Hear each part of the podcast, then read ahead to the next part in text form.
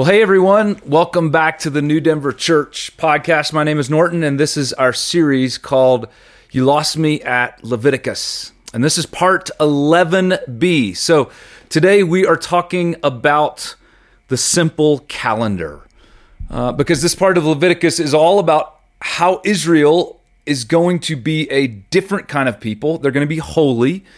Holy means different. They're going to show the world a different way. A better way, a way of life that is ordered by God, a way of life that reflects His goodness and His beauty and His compassion and His justice and His shalom. And so the book of Leviticus is basically the instruction manual for how to do that, how to live this new and different way of life out as a community. And here's the deal. It's not primarily, the book of Leviticus, it's not primarily about beliefs or concepts or theology or philosophical ideas. Leviticus is about how to deal with skin rashes. It's about where to slaughter animals and what to do with the blood when you slaughter them and how to plant your crops and what do you do when you go into debt. This is a book, it's about sex and the clothes you wear and the words you speak and the food you eat at your dinner table, because that's where life is lived. And that's where our lives are ordered. And honestly, that's where our lives become disordered. Now, one of the most practical chapters in the entire book of Leviticus is chapter 23. That's where we're at, because it's all about the calendar. It's about how we spend our time, how we spend our days. But because our time is one of the most precious things we have, right? Our time is something we can never get back. Once we've spent our time, it's gone.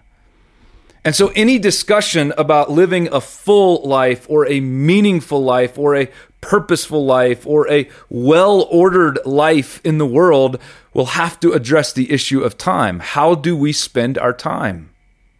How can we be, this is questions not just the Israelites are asking, but that we're asking, how can we be the best stewards of our time? How can we not waste our time? How can we proactively think about our days, our weeks, our months, our year, right? So that we don't get to the end of the day, we don't get to the end of the week or the end of the month or the end of the year and say, what in the world was I doing? Where did all the time go, right? So Leviticus 23 offers two really important practices, two really significant practices for how to order your schedule, how to order your time, your calendar, order your days, your weeks, and even your months and your years. And you might be someone who doesn't have a calendar at all. You're one of those spontaneous people. You just take life as it comes. You don't really plan things ahead. And order is not a word that would ever be used to describe you. And so when we talk, and when Leviticus sort of describes how to order the world, like it's hard to connect to that because you're not a person of order. You just take things as they come, and it's always worked and it's always been fine. And in fact, even people will look at you and say, man, I love how spontaneous you are. I love how you just take life as it comes. Now, you might be that. And so you're thinking, I don't really even have a calendar. Or you might be the other end of the spectrum. Like maybe you're a calendar junkie. You've got an actual physical calendar. You've got one of those books that you write things down in, and now you've got different colored markers, and you've got a whole system or a bullet journal or you know, ways of like drawing things and coloring things and arrows and boxes for keeping track of things, or maybe you use an app, right? Or maybe it's on your phone or on your computer, it's iCal or Google Calendar or something like that, and it syncs up with other apps, and you can even share it with other people and see their calendar, and they can see yours, and you just might be one of those people where order is like your middle name, right? Organization is your middle name. Or maybe you're just somewhere in the middle, right? That's probably most of us. But here's the deal, wherever you are, Leviticus offers a totally different way of thinking about time, of thinking about your calendar, whether you have a very rigid calendar or not even a calendar at all. It has a different way of thinking about how you measure and engage your days. And it's through these two practices. And we talked about these two practices in the last message. I sort of introduced them, and we looked at what Leviticus 23 says about them. But there is so much more about these two practices that we're just going to go really deep and talk about them more today. So the first practice was the practice of Sabbath, right? It's taking one day a week to rest from your work. Now, before we talk about it more, let me just give you three resources really quickly. Three books, and you have to buy one of these. Like, that's just one of your assignments today. You have to buy one of these books. So real quick, the first book is called 24/6. 24/6, and it's by Matthew Sleeth. Matthew Sleeth, S-L-E-E-T-H. Matthew Sleeth was an ER doctor, so he knows a little bit about working long hours and what it means to try to take a Sabbath in your life, especially when you have a job that you love and that's really important, right? So 24/6 by Matthew Sleeth, you can buy that book. The second book is called Subversive Sabbath by A.J. Swoboda. Subversive Sabbath by A.J. Swoboda. And it's a more holistic approach of what Sabbath is all about and how Sabbath is really subversive in our culture, right? We live in a culture where people, and we're always told we always need to be doing something, and Sabbath is very subversive in that way, so you might consider getting this book. And then the third book is called, it's just called The Sabbath, and it's written by a Jewish theologian and just giant Abraham Joshua Heschel. And this book is masterful. It was actually written 70 years ago. And Heschel provides a Jewish perspective on the Sabbath. So he's Jewish, he's not a Christian. And it's more meditative, and it is full of images and metaphors and ideas that will challenge you to think about the Sabbath in a new way. So you don't have to buy all three of those books. Just pick one of them, the one that I described that sound most interesting to you, and buy it. And that'll help you think through some of these things. Now, in the last message, we read Leviticus 23, verse 3, which simply says this: there are 6 days when you may work, but the seventh day is a day of Sabbath rest, a day of sacred assembly. You are not to do any work. Wherever you live, it is a Sabbath to the Lord. Now, this is not the only verse in Leviticus about the Sabbath. In fact, Sabbath is mentioned 25 times just in the book of Leviticus. So it's a really important concept that comes up over and over and over, and we're going to see that in these last few chapters that we read. And the word Sabbath actually first shows up in the book of Exodus, when God tells the people right after they leave Egypt. I mean, they have not even gotten to Mount Sinai yet. They've only been in the wilderness for a few days, and God says, okay, new schedule. Your weeks are going to be different now. You never rested in Egypt. You worked 24/7 in Egypt, but as my people, from this point forward, you're going to work 6 days a week, and every seventh day you're going to rest. And then all throughout the rest of Exodus, and then Leviticus, obviously, that we're in, and Numbers and Deuteronomy, there are discussions about how Israel is to live this out, this idea, this practice of work 6 days, rest on the seventh day. And the most famous verse about this is probably just simply in the Ten Commandments. Literally keeping the Sabbath, this practice of observing the Sabbath, it's the fourth commandment. And it's, if you go read the Ten Commandments in Exodus 20, it's the longest commandment by far. I mean, there's no other commandments that's even close, right? If you counted all the words of the Ten Commandments, something like 40% of all the words are just in the fourth commandment about the Sabbath. Now think about that for a second. If I said to my kids, hey, there are 10 rules in this house, but I got to one of the rules and I spent 40% of the time talking about this one rule, my kids would know this is probably the most important rule. And in fact, many scholars think the Sabbath commandment, the fourth commandment, is the most important commandment of all of them. Not just because it's the longest, I mean, that's part of it, but because the first three commandments are all about loving God. The last six commandments are about loving your neighbor. And remember, Jesus said those are the two most important things. That's everything in the law is about those two things. Love God, love your neighbor. So first three commandments about loving God, last six about loving your neighbor. And then the fourth, the Sabbath commandment, it's like the hinge point. And it's really about both things. It's about loving God and loving your neighbor. And it's about loving yourself. It's about loving creation. It's about everything. Because on the Sabbath day, you worship God. You make him a priority. On the Sabbath day, you give your body rest. You're loving yourself. You're giving your soul rest. On the Sabbath day, you let the land rest. You're not doing any work, bringing in your crops or plowing the fields. The land is resting on the Sabbath day. And in fact, everyone rests on the Sabbath day. If you go read the fourth commandment, it says, everybody should rest. You rest. Your family rests. The people who work for you, they rest on the Sabbath day too. They're not supposed to be working. This is how you love them, by letting them rest.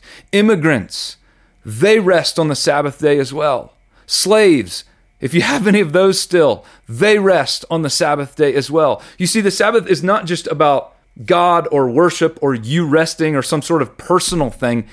It's about justice and equity in all of society. Nobody works on the Sabbath. Everyone is equal on the Sabbath. Everyone rests on the Sabbath. Nobody is a slave on the Sabbath. This is one day every week where there's equity and justice for everyone. You see, Sabbath is not just this individual thing. For Israel, it is a larger rhythm for the entire city, for the nation. And it's meant really for all of humanity and for all of creation. So Sabbath is, it's really, really important, right? It's not just an idea. And it's not just about going to church on Sunday. That's sort of the old way that a lot of us think about Sabbath. Sabbath is about going to church on Sunday. It's not about that at all. I mean, that's part of it. We'll get to that. But it is a pattern and a rhythm that an entire community should be engaged in that will shape their entire lives. Now, let me get specific. As you're thinking about what it means to live out Sabbath in your life, there are two aspects to Sabbath. The first is what you stop doing. You stop working on the Sabbath. In fact, the word Sabbath literally in Hebrew means to stop or to cease something. So whenever you see this term Sabbath day in the Old Testament, that literally means stopping day. You can just insert that in there. This is my stop day. This is my cease day. This is the day I stop doing the work that I've been doing the other 6 days of the week. Which, just to be super clear here, this does not mean that work is bad. In fact, the work you do is really good. In fact, you should do it for 6 days. You should do it the large majority of the week and the large majority of your time in your life. Throw yourself into your work. Do it with energy and passion and purpose. Work is good. But one day a week, you pause, you cease, you stop doing that work. And so practically speaking, what would that look like in our lives? Well, for starters, it means you obviously don't do your job on your Sabbath day. Whatever your career or job is, you don't do that on this day. You don't go into work on your Sabbath day. You don't check work email. You don't respond to work email. You don't say, well, I've got a meeting tomorrow morning and I need to prepare for it, and so I'm just going to, take a couple hours to do this work over here. You don't do that kind of work on your Sabbath day. If you're a teacher, you don't plan lessons. You don't grade papers on your Sabbath. I know. I get it. Like, I'm a teacher. This sounds impossible, right? What? I don't plan. I can't grade papers on it. No, that's work. Now, I'm going to tell you how to pull this off in a little bit, but anything related to your job, you don't do that on your Sabbath day. If you're an hourly employee, you don't work a shift on your Sabbath day. You tell your boss, hey, I can work any of these 6 days, but I can't work this day. I need this day off. Simply put, you carve out an entire day where you don't work on your job. That's what the Old Testament Leviticus perspective on Sabbath is. If you're working on the Sabbath, it's not a Sabbath. That doesn't make sense. You haven't stopped anything. You're still working. It's not a Sabbath. Now, there's other things that might be like work to you, and this is where the practice of Sabbath might vary a little bit between people. For most people, I would say a lot of people, doing house chores is work, right? Cooking meals is work. Shopping for groceries, doing your laundry. Those usually feel like work. Running errands, right? And so we have to do those things, but they're not very restful. We don't look forward to them. They're work for us. And so if that's you, then you don't do those on your Sabbath either.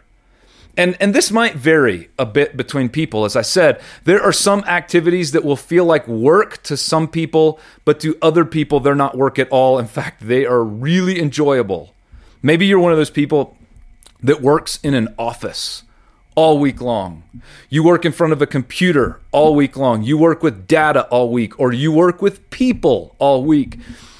And so the idea of mowing the yard by yourself is glorious. It's not work at all. It's like a vacation from your work. So there are some things like that. But for a lot of us, house chores will probably be work. Paying bills, running errands, getting things done, checking things off of the list, being productive, right? Those are the things we stop doing on the Sabbath. And this is where the American work week can actually be a bit helpful, right? If you have a normal job where you work from Monday to Friday, then you work on those days. And then on Saturday, you do your house chores, right? You do all the personal work, or at nighttime, or whenever. You do all the personal work that you need to get done. And then on Sunday, you rest from all of that, right? So you're still working 6 days a week, but you're taking the seventh day off from work. Now, again, your schedule might be different, and the way we work now in our culture is very different, but you get the general idea, right? All of the stuff that is work for you, you fit that into 6 days so that you can take a seventh day where you rest from all of that work. So the first aspect of Sabbath is simply saying no to work. I like to think of this as like, this is the negative aspect of Sabbath. But if you're not working, then what do you do on the Sabbath? And this is the more positive aspect. This is the second aspect. On your Sabbath day, you say no to work, but you also pursue rest and renewal. You pursue rest and renewal. So if you're a follower of Jesus, that starts with gathering with other followers of Jesus. This is the going to church part. And in many ways, I think going to church, attending a gathering with other followers of Jesus, this is like the bedrock of Sabbath. This is the sacred assembly that Leviticus talks about. It says, on your Sabbath day, you have this sacred assembly. Without this, it's not really Sabbath. And just a quick side note here. I think this is a problem or a challenge for those of us in Colorado that we have to come to grips with. Because I think there's something for a lot of us in Colorado that loves the idea of not working one day a week, right? Of taking one day a week where you just do something fun. You go hiking, you go climbing, you go skiing, you go kayaking, you go camping. In fact, for a lot of us, we figure out how to do that not just one day a week, but 2 days a week or 3 days every single week. But if Sabbath is only about recreation, then that's not really Sabbath either. So Sabbath needs to include this component of gathering with the community of faith. And you know, traditionally speaking, that's going to be attending a church worship service, you know, maybe Sunday morning, maybe different times of the day, but gathering with the community of faith in a way that is renewing for your soul. That's a bedrock of Sabbath. But then, of course, there's other things you do on your Sabbath day. Ways you might reconnect with God, ways you might renew your soul or even your body, right? For some people, that might be walking or hiking or throwing the frisbee with a friend in the park, right? For others, it might be doing things that are creative. And there might be some hobbies you do, and these hobbies are not work. They're not things that you become sort of diehard focused on and you start achieving and accomplishing. That turns into work. These aren't things where you're focused on getting things done. They're hobbies that maybe you just find more restful. They're hobbies that are just fun. They're hobbies that are restorative. They're the kinds of things you do where you just lose track of time because you're having so much fun and you're enjoying yourself. Those might be great things to do on your Sabbath day. Maybe you watch a football game. Maybe you watch a movie with the family on your Sabbath day. That's not against the rules here. Now, I think you have to be careful with media. You don't binge, right? You don't lay on the couch all day because that's not actually recharging, that's draining. Watching long stretches of TV is usually draining. It's not recharging our souls, right? And I think it's a good idea to probably pause the internet on your Sabbath day so you don't get caught in one of those downward spirals of 2 hours on YouTube, right? So maybe you pause the internet on your Sabbath day. Maybe you put your phone away for most of the day, right? But a little bit of media might be good, especially if you're doing something with others, with friends or with family that's restful. And that's really the goal. What gives you true rest? What's going to restore you? What's going to fill you up? And it might take time to figure that out. I've spent years exploring this question. When I first started taking Sabbath seriously, I just focused on the negative part, stop doing work. And and now I'm sort of focusing on the positive part. What is it that actually gives me rest? And it's taken some years to really uncover some of those things. Now, there are some things that I think are renewing and restorative for all people, right? So there's some common things that renew and restore humanity that we should pursue, but there also might be some things more specific to personality. And so what are the things that actually fill your tank back up? What are the things that reconnect you with God? Reconnect you with other important relationships in your life, right? What are the things that reconnect you with your own soul and what's going on in your soul? Because we ignore those things throughout the week oftentimes. We have plenty of distractions that help us ignore those things. So what can reconnect you with what's happening in your soul? Or here's a good question. What brings you joy? Like, let's just channel Marie Kondo for a second. What sparks joy? What sparks creativity and rest and contentment? Do those things on your Sabbath day. As I said, it might take you some time to figure that out. It might take lots of practice. You might have to try different things over the course of weeks and months to figure out what it is that actually brings you rest. Now, let me answer a few questions and then I'll wrap up this part by giving you two really important words. So first question, does Sabbath have to be a Sunday? No, it doesn't. There's no rules about when it has to be. In the ancient Jewish culture, it was actually sundown Friday night to sundown Saturday night. For most Christians, it's Sunday because followers of Jesus now gather in churches, and that goes all the way back to Jesus rising from the dead on Sunday morning. And so we've always gathered in church on Sundays. And so Sundays is the most common time to do Sabbath in our culture. It doesn't have to be. It's certainly there are people who have jobs and professions where they just have to work on Sunday, and that's understandable. And so if you're one of those people, it's still important, I think, for you to figure out how to find a way to gather with other Christians regularly, and that's usually going to be on Sundays, so you have to figure that out. That's when most church services are. But maybe for you, your most common Sabbath day is going to be Monday, or maybe it's Saturday or Friday, or it's a different day of the week that where you're not working your job. You'll just have to take all the stuff we've been talking about and apply those ideas to the day that's your Sabbath day, where you don't do any work, you don't do any chores, you find things that are restful for you. But probably for 90, 95% of us, Sunday is going to be the best day to practice Sabbath. Here's another question. What if I have kids? Right? I know some of you have been asking this for the last 26 minutes of this podcast. What if you have kids? And what if raising your kids is significant work, which it is for everyone? And this is a huge challenge. And I totally understand this challenge. I have 3 kids, and they're all about the same age. And when they were small, my wife and I had a really difficult time figuring out, how do we do Sabbath?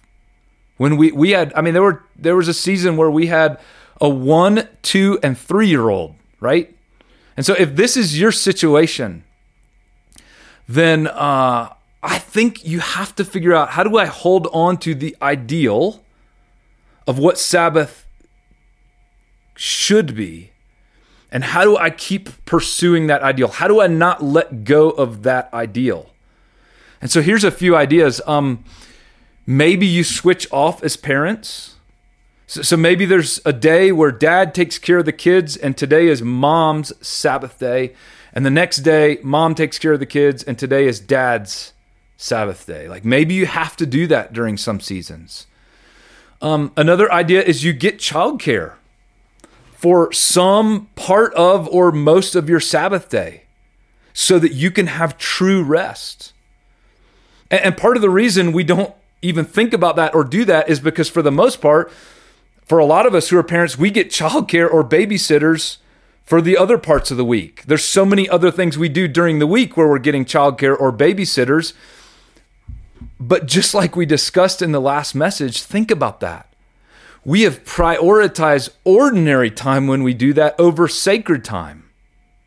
Right? We've said that our work is so important, and this thing is so important, and this thing is so important. We're going to get babysitters for that, but our Sabbath day is not that important. We're not going to get childcare or babysitters for that. Maybe we need to think creatively or imaginatively about how we can flip those priorities and say, sacred time is just as important, and I need to prioritize that. If you have to take care of your kids on your Sabbath day, you can still say no to other things in your life, right? You could say no to house chores. Try to carve out a day where you don't have house chores to do. You can say no to email. You can say no to job-related stuff. You can try to find things to do with your kids that are restful. That can be really hard. You can try to find things to do for yourself while your kids are playing when they get a little older, or while your kids are sleeping or napping. What can I do during this next hour or two that's restful for me? And here's another important thing. You can, as your kids get older, you can teach your kids about Sabbath.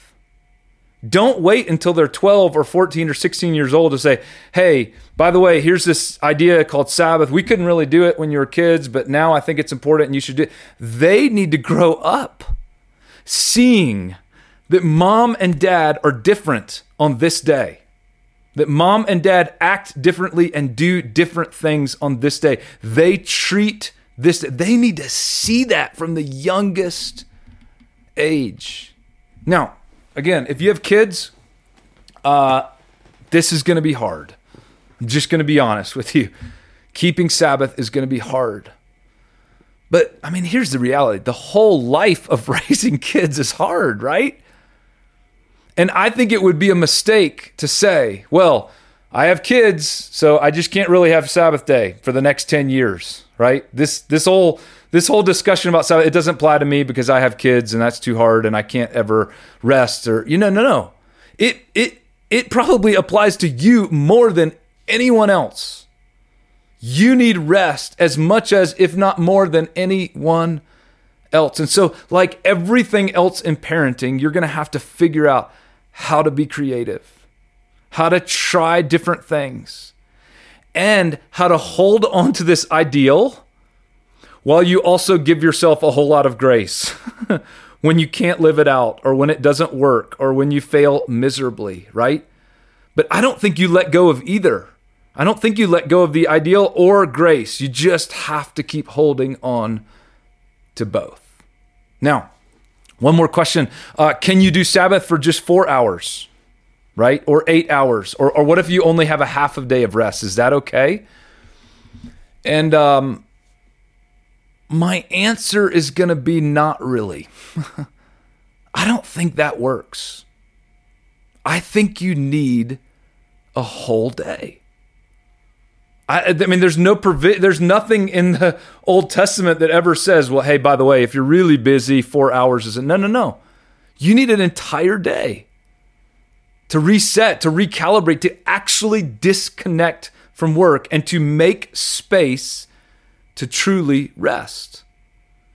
And I've heard this a lot. Well, I'm in my busy season. And so I just can't help it. It's just the way it is. I'm in my busy season, whatever that is in your career or your life or whatever you're going through. I'm in my busy season. And so I just can't do Sabbath right now. It's a great idea. And when things slow down, I'll pursue it. And here's the truth. If you have a busy season, just like parenting, you need Sabbath more than anyone else. You need Sabbath during your busy season more than your non-busy season. Listen to Exodus 34:21. It says, this is God speaking to the Israelites, even during your plowing and harvest seasons, you need to take a Sabbath day. God is saying, look, I know that when you're plowing your fields, you only have limited time and you have so much to do. I know that when you're harvesting your crops, you only have limited time and it feels like you need to spend every single minute plowing and harvesting. I know you don't think you have enough time to get it all done. And so you're going to be tempted not to take a Sabbath day. But even during these crucial and busy seasons, I'm just telling you got to stop one day a week and rest from your work. So let me give you two key words for how to do this. Because again, some of you are still thinking, just like I've thought so many times in my life, I just don't know how to do this, right? But you can if you do two things. Number one, prioritize. I mean, it just has to start with deciding you're going to practice Sabbath and you'll prioritize it. So you go to your calendar if you have one and you literally block out the Sabbath days. You just put it on the calendar. And you circle those days and you block them out and you say, I'm not going to schedule anything else on these days that will take away from my practice of Sabbath. That's how you make it a priority. And if you don't prioritize this, if you don't start with that priority mentality, it's not going to happen. Sabbath will always get your leftovers, which means it's not really that important, right? I mean, it's like saying, saving money is really important to me. And so here's how I'm going to save money. I'm going to spend the money I make on all the things that I want. And then if I have anything left over, I'll save it. Which we all know is effectively saying, I'm not going to save any money, right? Because you're not going to have anything left over. If you spend your money on all the things you want first, you're not going to have anything left over, which means you didn't really think saving money was important to begin with. If saving money was important to begin with, you would start by saving. Before you spent anything else, you would save and then spend. It's the same with Sabbath. If Sabbath is important, if finding this work, rest, balance in your life is important, if really confronting the issue of busyness is important, I can't tell you how many people I meet that say, I'm busy, but then they don't do anything about it. If dealing with that busyness is important, if not getting burned out is important, if not getting to the end of the month or the end of a year or the end of a decade and regretting the way that you spent your time, if that's important, then you'll start by prioritizing the Sabbath. And then you'll figure out how to make it work along the way. But you'll just say, I'm going to start blocking out these days and resolving to practice Sabbath, and I'll stumble forward and figure it out as I go. So the first word is prioritize. The second word is prepare. Made it easy for you. Prioritize, prepare. The Jewish theologian Abraham Joshua Heschel gives this amazing book. Image or metaphor in his book on the Sabbath. He says that the Sabbath is like a royal queen who has announced that she is going to visit your house this weekend.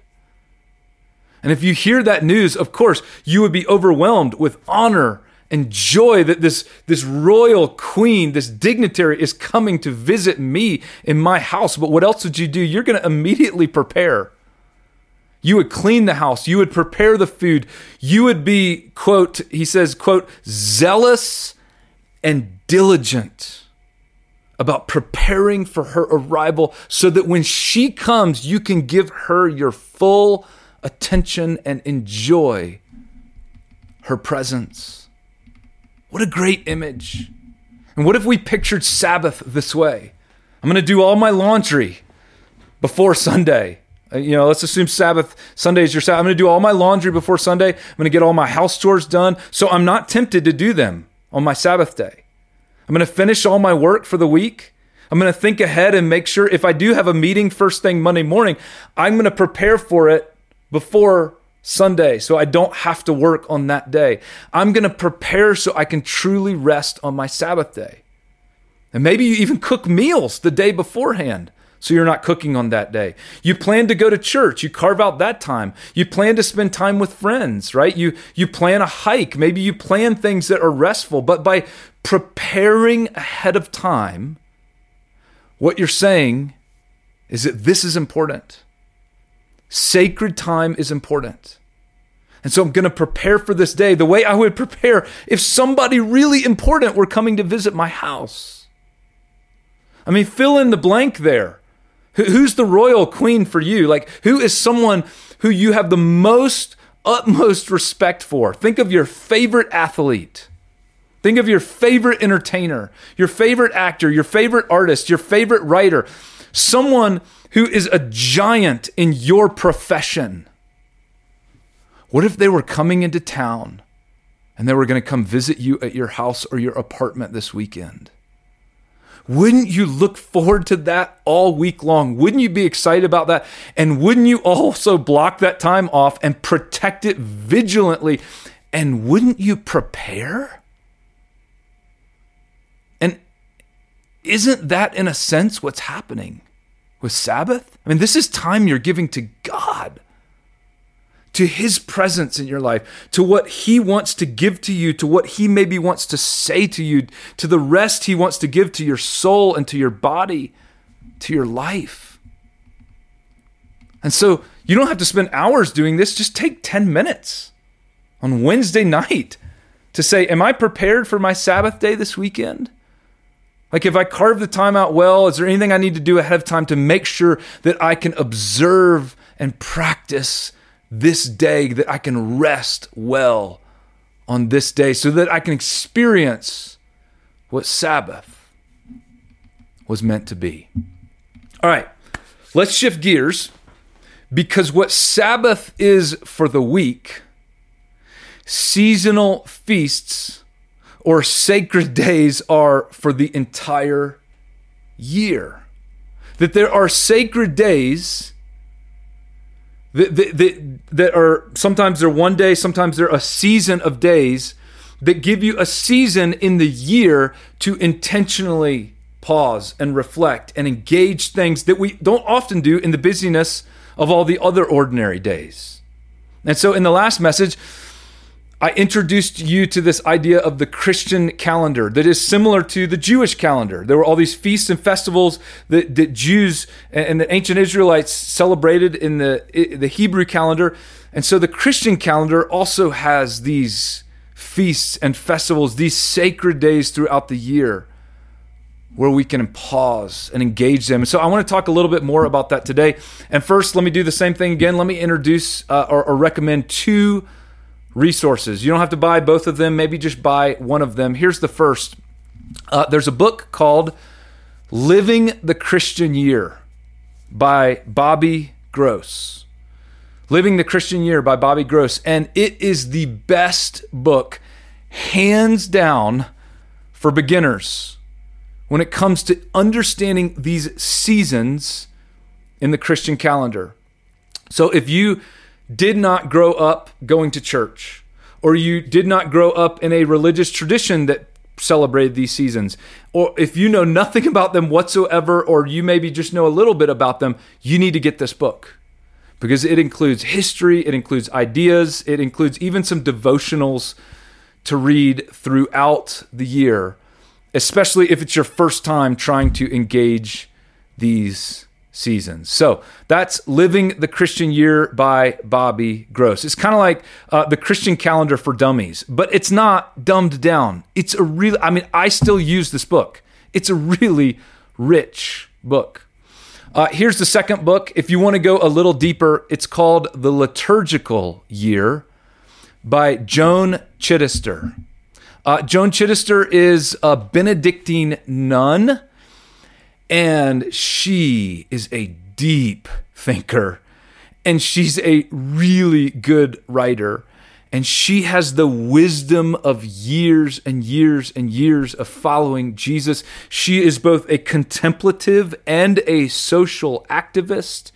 She has written so many good books, and you might fall in love with her if you read any of her books. And so you can check out her book. It takes things a little deeper. Again, she's a Benedictine nun, so she comes from a Roman Catholic perspective, and it's called The Liturgical Year by Joan Chittister. Now, get one of those books, and let me briefly walk you through these seasons in the calendar. I'm not going to go through them in detail because that's what these books are great for. So I'm just going to walk through them real quickly to orient us, and then I'll give you a few suggestions about how to engage them.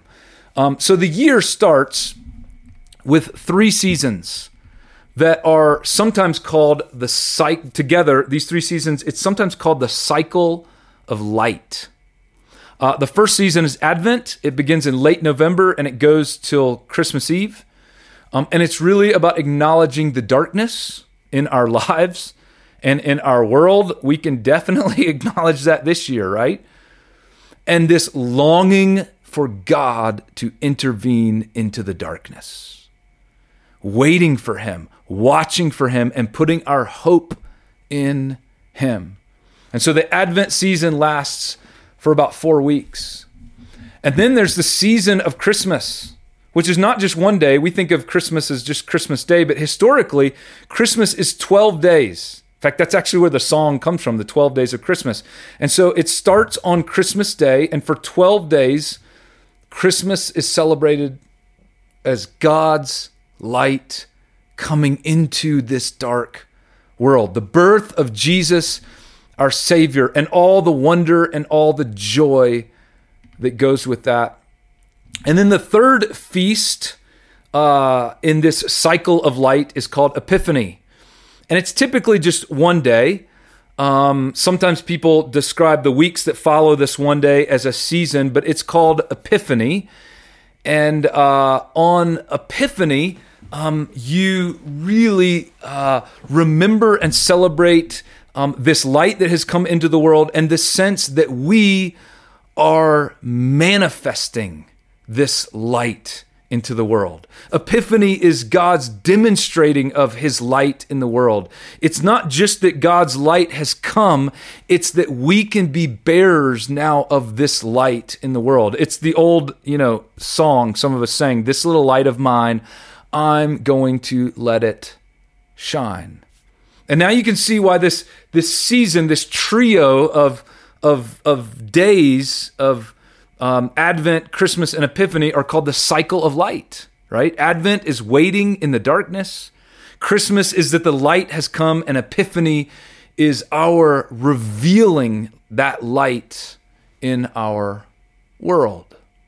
Now, one quick riff here about the cycle of light. Our culture doesn't really do Epiphany. And I personally haven't engaged Epiphany much in my life, so I'm going to be more intentional about that this year, and you might choose to do that as well. And then, for the most part, our culture does not engage Advent. We pretty much only do Christmas out of these three. We skip straight to Christmas, and in fact, we skip straight to Christmas in November. I mean, that's when we start talking about it. That's when we start buying gifts. That's when we start singing Christmas carols. That's when we put up lights. We're talking about joy. And all of those things are awesome, right? Joy and lights and celebration and gifts, all of that stuff is great. But the church has historically reserved those themes and those ideas for the 12 days of Christmas. And you don't get to the 12 days of Christmas until you've experienced the darkness and the longing and the waiting of Advent. So this year, one challenge might be, how do I not too quickly go to Christmas? How do I first embrace the richness of the Advent season? So those first three celebrations are called the cycle of light. The second cycle in the Christian calendar is sometimes called the cycle of life. The cycle of life. And it starts with the long 40-day season of Lent, which begins on Ash Wednesday, which is usually in February. Every now and then it's early March. And Lent is 40 days of fasting, reflection, repentance, and journeying with Jesus to the cross. The end of Lent is called Holy Week. And in some traditions, there's a term used for the final 3 days of Holy Week, and it's almost like a separate season, even though it's at the end of Lent. And the final 3 days are often called the Paschal Triduum, or maybe the Sacred Triduum. Triduum in Latin means three, duum is days, so 3 days. And it refers to the final 3 days in Lent, Maunday, Thursday, which is the night that the Last Supper took place, Good Friday, when Jesus was crucified, and Holy Saturday, when all was quiet, a day of sorrow and grief. And in many traditions, these 3 days are the holiest days of the year. They're days for deep reflection on Christ's sacrifice. And then, of course, they're immediately followed by Easter, which starts on Easter Sunday, Easter morning, right? The greatest celebration of the year, when we remember that Jesus rose from the grave. And we haven't gotten there that quickly, right? It's been 40 days of journeying through repentance and reflection and sacrifice and really death, right? Dying to ourselves and the journey of death with Christ. But in the Easter season, we remember life. And Easter is not just one day. In our culture, it's typically just one day. But in the church calendar, the season of Easter is actually 7 weeks long. It kicks off with Easter Day, but for the next 7 weeks, you celebrate the resurrection life that is given to us. And in fact, it culminates in the day of Pentecost, the Sunday when the Holy Spirit, we remember, came and lives out Christ's life and births new life in the church. So now you can see how this is a cycle of life, right? And For those of us who love the imagery, it's not just a cycle of life because it happens in the spring. And by the end of the cycle, life is blooming everywhere. I mean, that's a beautiful metaphor for what's happening. But it's the cycle of life because it reveals this mystery of Christ's life given for us and his resurrection life working in us. And then after the season of Easter are 25 to 29 weeks, it varies from year to year, from about June to November. And then in November, Advent, and the entire cycle starts again. And so this third part of the year, if there's the cycle of life, light, and then the cycle of life, this third part of the year is sometimes referred to as the cycle of love, that we take the light and the life that God has given us and we live that out in love for others, love for our neighbor, love for the world. Sometimes this season of several months from the summer and the fall is simply called ordinary time. If the two other times are sacred times, this is ordinary time. Now, there are some slight differences between the ways that Roman Catholics mark these days and the Eastern Orthodox Church marks these days, or Protestant Christians engage these days. And you might even see some different terminology or slightly different ways of describing them. But the general order and the general themes are the same. And it's worth noting that if you grew up in an evangelical church or maybe a Pentecostal church, this might be totally new to you, because evangelicals and Pentecostals have historically been suspicious towards rituals, suspicious towards structure, or suspicious towards anything that the Catholics do, or really just suspicious towards anything that is not explicitly described in the Bible. Something that's based on church tradition, but it's not in the Bible, right? And I think that's a shame, because there's something rich that I think we can all discover and learn and experience in these seasons. And if we have anything to learn from the book of Leviticus, it's this: marking sacred days and sacred seasons intentionally is central to the life of the community and the faith that God has for us. And the Christian calendar is a really good way for doing that. So here's a few questions I want you to ask yourself. If you've never engaged in these seasons, what's keeping you from trying?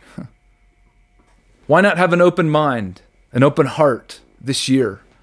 Why not go buy one of the books I mentioned? Buy this book, Living the Christian Year, and just starting to read through it, and try living out one of these seasons. Or maybe buy a book about Advent. We're about to enter Advent, and there's a new book out. It's called Shadow and Light, A Journey into Advent. It's by Tish Oxenreiter. And it's a great introduction to the season of Advent. Why not go buy a book like that, Shadow and Light, A Journey into Advent? Why not buy that? It has some simple devotionals that you can do and that you can begin to engage Advent themes this year. Why not give that a try? Here's another question for you. If you're listening and you're a pastor or a church leader of some sort, or maybe you've just been a Christian for a long time, are you intentional in these seasons? Now, the question is not, do you know these seasons? Or do you acknowledge these seasons? Or do you mark these seasons? Of course you do. If you're a pastor, you know these seasons, right? If you've been a Christian for a long time, you've heard probably most of these terms. The question is, are you intentional about these seasons?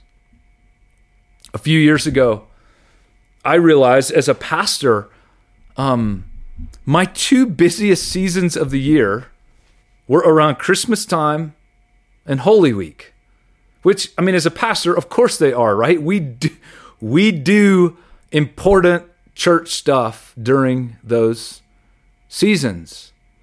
But because as a pastor, I'm overseeing a lot of things that are happening during Christmas and Holy Week, it can often put me at odds with the actual spirit of those seasons.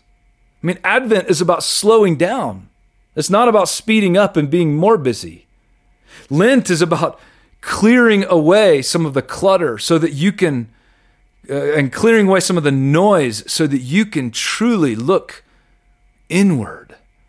Not filling up your life with activity so that you're distracted, but actually removing some of the distractions. That's what fasting is all about. Fasting from things so that you can be more purposeful. And I've had to ask as a pastor, right? Are some of the things that I do during these seasons actually working against what the season is supposed to be about? And that's not just a danger of pastors. That's a danger of anyone who's become familiar enough with these seasons and these ideas that they forget the very distinctive and even countercultural and revolutionary nature of something like Advent or Lent. And so this podcast today it's not just to introduce new people to the concept of Sabbath or the Christian calendar. The farther you go in your journey of faith, I think the more purposeful, the more meaningful, the more distinctive, and maybe even the more countercultural these days will become. Here's another question. Parents, are you using these sacred days and seasons to teach your kids? I mean, I just think these seasons are one of the best ways to teach your kids about Jesus, about God, about patience, about sin, about repentance, about joy, about gratitude, all of these things. And think about it. One of the most formative things in our lives as we grow up as kids is holidays, right? I mean, holidays come every year. Holidays are usually times of celebration. Holidays involve family and food, right? And whenever you involve family and food, and whenever you do something regularly every single year, right, it becomes a ritual that forms you. And so as kids, what we learn on important holidays shapes and forms us. And so there are great ways to use Advent and Lent and Easter and Christmas and all of these seasons. There are great ways to teach and form your kids leaning into these seasons. Ways that are maybe teaching your kids that life is less about buying stuff or consuming stuff and that there's more important things in life, right? And that actually leads to one final question I want to ask is, well, what about all the other holidays, right, on the calendar? What about Thanksgiving and the 4th of July and Memorial Day and Labor Day and Valentine's Day and Halloween, right? All those other holidays in American culture that have nothing, for the most part, to do with the Christian calendar. And it's not that those holidays are bad at all, right? Many of us have long traditions around these other holidays, and that's okay. Just realize that those holidays are also forming and shaping you in ways that you may not realize. They are communicating, and what you do on those holidays is communicating what is important to you. Because that's what holidays do. They're rituals, and they involve food and family, and they come all, they're very formative in our lives. And so, just to do a quick comparison, we have this day on the Christian calendar, it's called Epiphany. And most of us, myself included, have never really celebrated this day. And if you read about it, you see it's really rich. It's about God's light shining in our world through us. It's about Jesus being the hope of our world. It's the epiphany that we're all longing to be rescued and that Jesus is the one that God sent to rescue us. He is our hope and He is our light, right? So take this idea that He is our hope and our light and live it out on this day and in this season. Now set that alongside July 4th, which is a day that almost all of us celebrate. It's a day that we take off from work. It's a day that we often go to a big party, or we have a big party, we fire up the grill, we put on different clothes on this day, right? We bust out the red, white, and blue. A lot of us have like flag t-shirts or red, white, and blue outfits that we wear on this day. We put flags on our porches on this day. We end the day by doing what? By watching fireworks. Massive lights of celebration in the sky. And all of that, everything we do on this day, whether we realize it or not, is communicating something. You know what it's communicating? That our nation is the hope of the world. Do you see how holidays form us? And do you see how they can actually form us in a very different direction than we even realize? Now, I'm not saying you have to cancel July the 4th, right? Keep observing July the 4th by all means. But maybe just ask yourself, what am I celebrating? What am I communicating? Because rituals are always invested with meaning. And so how can we put these cultural holidays that we might still do things on that could be fun, right? But how can we put those in perspective? It's not that they're bad, and it's not that we shouldn't celebrate them. It's just how can we be aware of how we're marking time throughout the year and how our calendars and our holidays and our celebrations are communicating what's important. Because we form traditions and rituals and holidays or holy days, and then those traditions and rituals and holidays and holy days form us. So hopefully I've given you a lot to think about. Let's wrap up there. Thank you for listening today. The next two chapters in Leviticus are about olive oil and bread and grapes and debt and slavery and blasphemy and stoning and the environment. So I hope you'll join us for that. Until then, may you this week begin to see time differently. May you lean into the power of sacred time and of sacred days, and may you begin to experience God's rest and God's presence in all the sacred and ordinary days to come.